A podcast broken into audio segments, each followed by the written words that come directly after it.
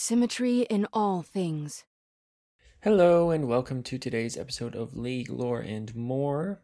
Continuing our Ionia series with the rogue assassin Akali. Uh, like Shen and Zed, she uses energy, as the ninjas do. Uh, she is an assassin, as her title proclaims, uh, usually found only in the mid lane.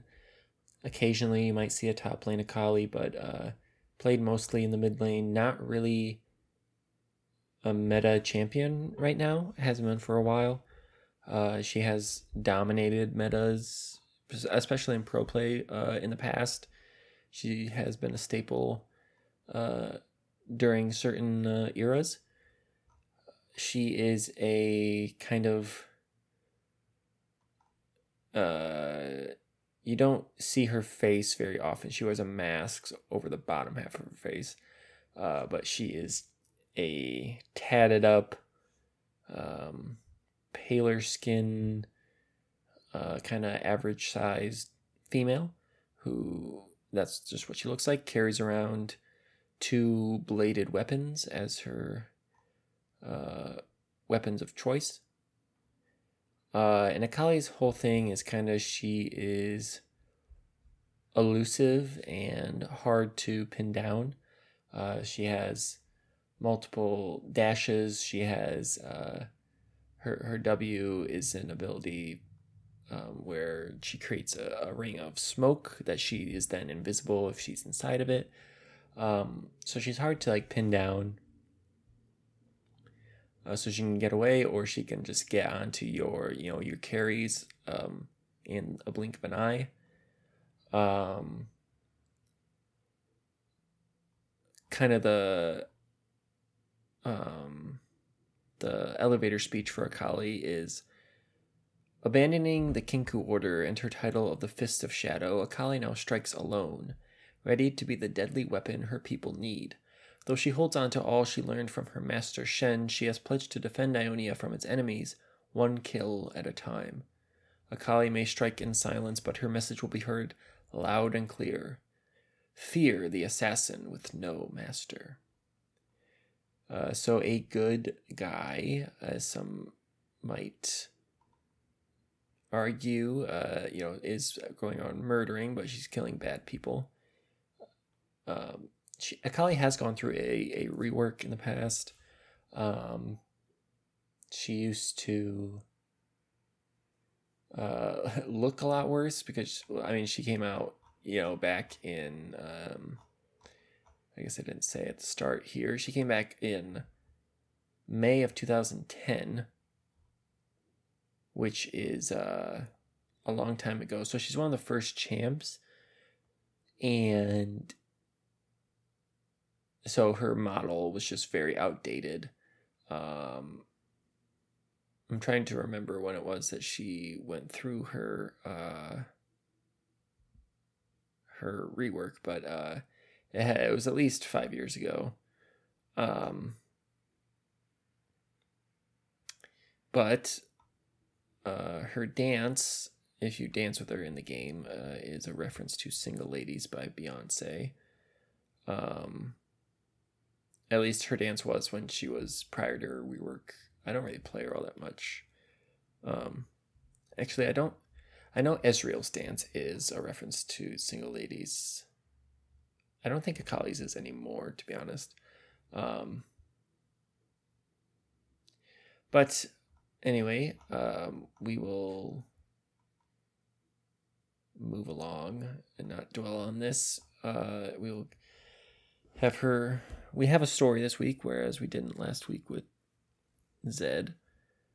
Um, and then we will uh, have some comments after. So, uh, not a ton of new info from that we got from Shen.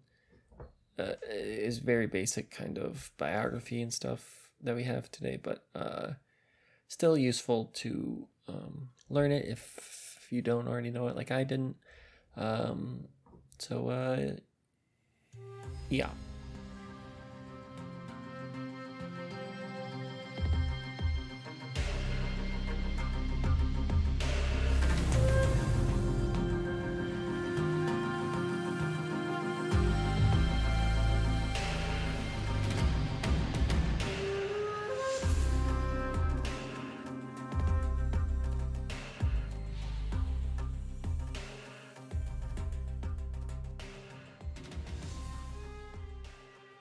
We travel the same path. Akali the Rogue Assassin. Ionia has always been a land of wild magic, its vibrant people and powerful spirits seeking to live in harmony. But sometimes this peaceful equilibrium does not come easily. Sometimes it needs to be kept in check. The Kinkou are the self appointed keepers of Ionia's sacred balance. The Order's local acolytes walk the spirit and material realms, mediating conflicts between them and, when necessary, intervening by force. Born among their ranks was Akali, daughter of Mayim Jomin Tethi, the renowned Fist of Shadow. Mayim and her partner Tano raised their daughter within the Kinkou order under the watchful leadership of Great Master Kusho, the Eye of Twilight. Whenever her parents were called away, other members of the order stepped in as Akali's surrogate family.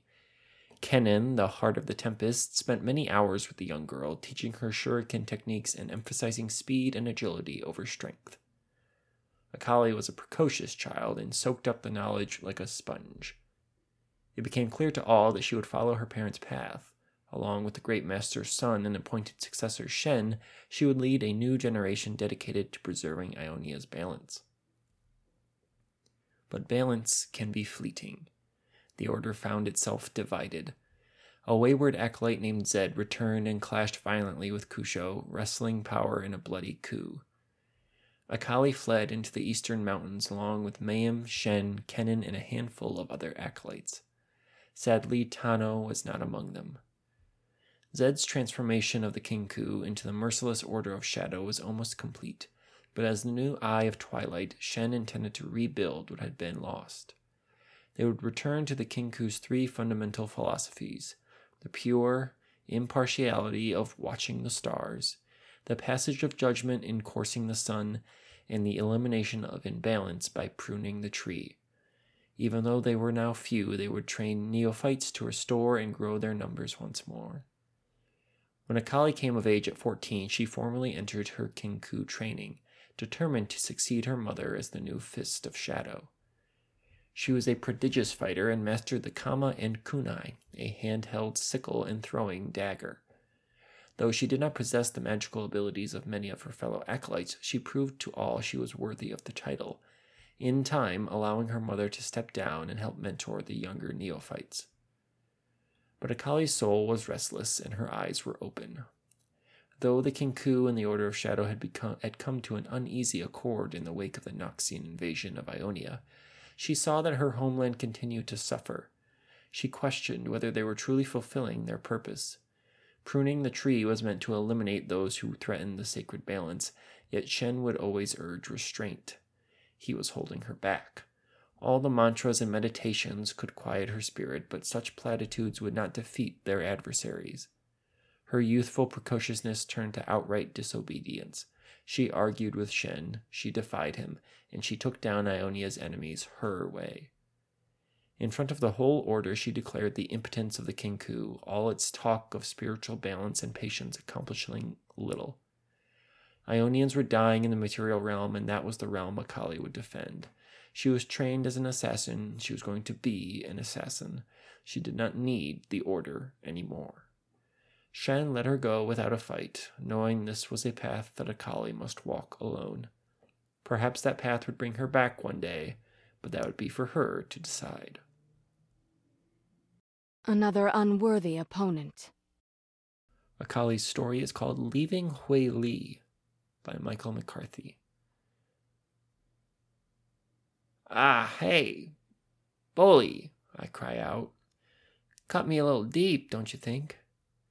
I crane my head up and around from the wicker mat I'm lying prone on to stare right into the eyes of the Vastaya kneeling over me. I can feel the blood sliding down my back. How about you be a little more careful? I add. Bo Li pulls his Qualo and Muley away from my shoulder, the tools of a tattoo artist like a hammer and chisel made from serpent bone. Some use other animals or metal, but the serpent bones are just hollow enough to give the ink the fine line that a master like Li demands in his work. A little more my blood drips off the mule and onto my back. He smiles, dabs it with a swatch of old linen, and shakes his head. Then he holds up his hands and shrugs as if to ask, You want me to stop? The words don't come. Noxian soldiers took most of his tongue long before I began coming here, but I know him well enough to know what a look can say.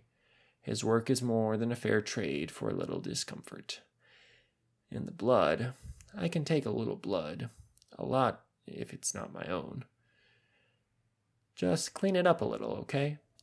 I don't think we have much time, I tell him. Bully begins tapping the muley with the qualo and adding the ink. He has the best inks, rich colors made from crushed Riken wild berries, and the enchanted flower petals found only on the southern faces of the Vlongo cliffs. He is a master, and I am honored to be his canvas. I started coming to Whaley not long after I stopped listening to Shen. All those years in the Kinkou Order, treading carefully. No, Shen was wrong about that, about me. Restraint has never been my thing. I turn back around on the mat and rest my chin on top of my hands, keeping my eyes trained on the door that leads into Boli's tavern. His place is clean, but the air hangs heavy with guilt. The tavern is home to a collection of thieves, rogues, and bad decisions.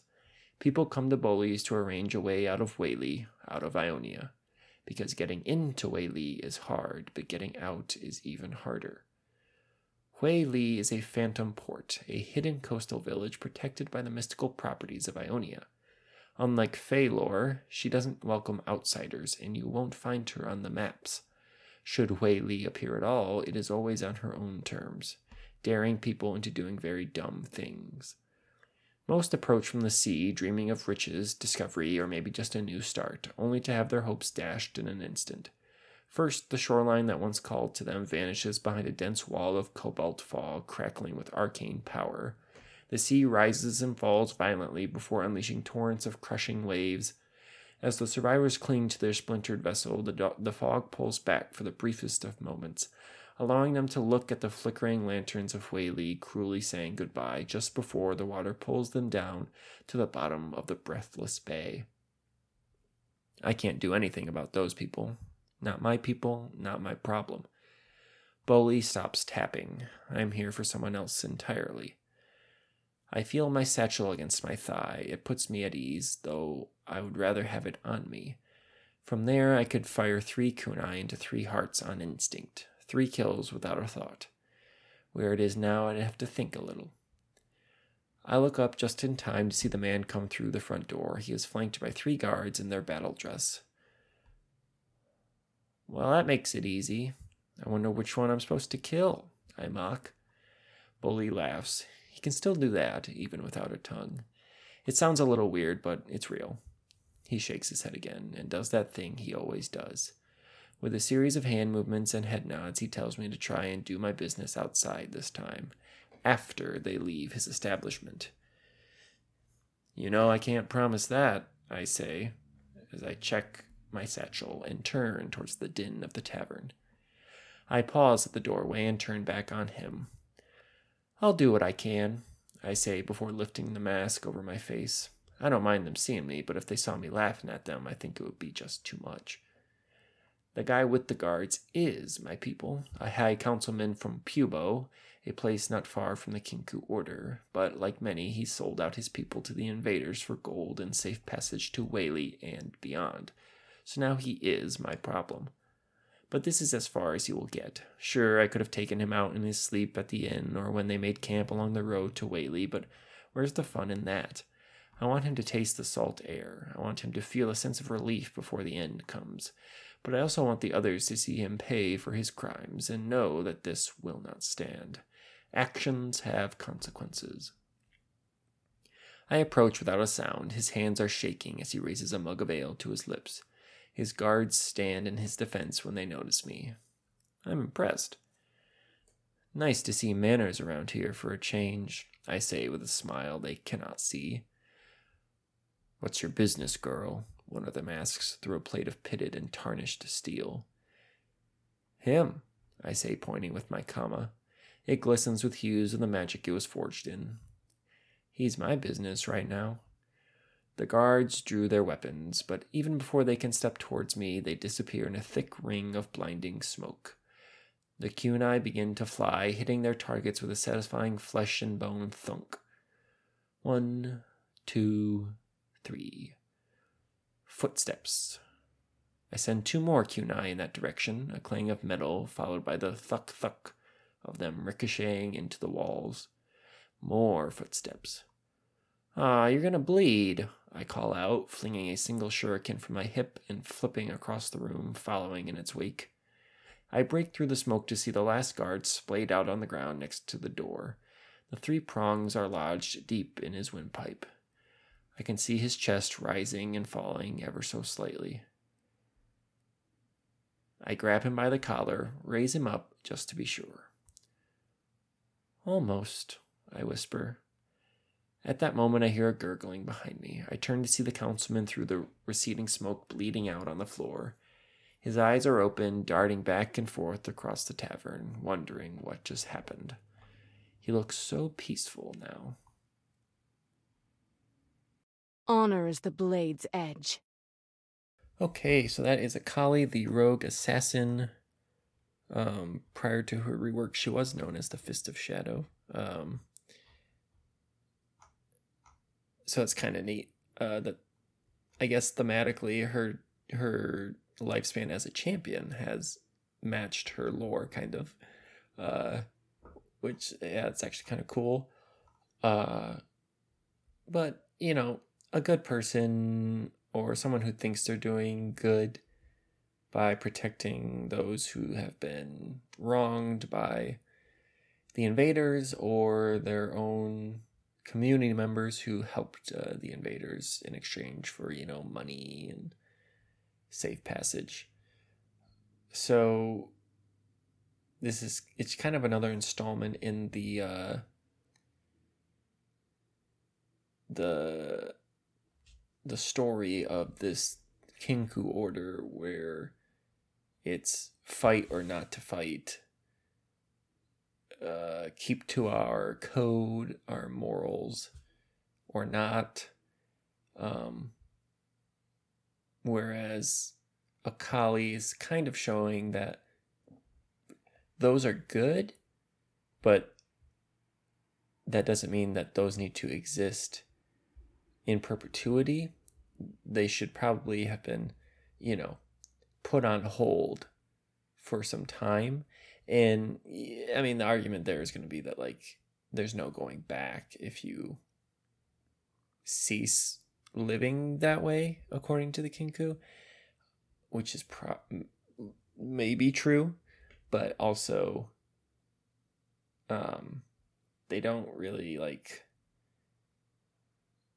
it, it. I feel like it's very understandable and not breaking with the culture to be able to say, you know, in wartime, we suspend these ways of life, this code, this way we do things, and we adjust.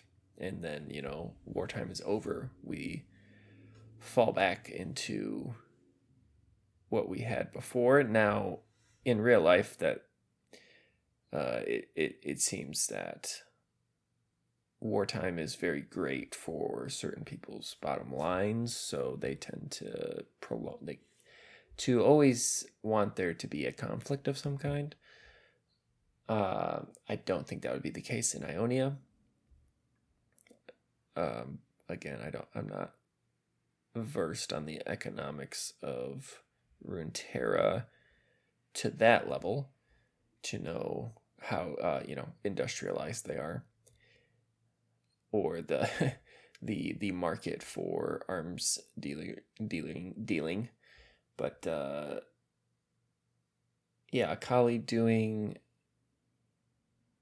uh the good work for those who can't do it themselves uh righting the wrongs that have been done to them and using her skills for something that she thinks is worthwhile while also acknowledging that she learned useful things that were just being used improperly. I think is kind of the message that we're getting from both her and Zed. Now, Zed might still be using his skills improperly, uh, but that's kind of the overarching theme between the three of them in the Kinkou order as a whole. Uh, but that will do it for today's episode we will be back next week with uh, another Ionian character and uh, go from there. So, thank you all for listening and see you next time.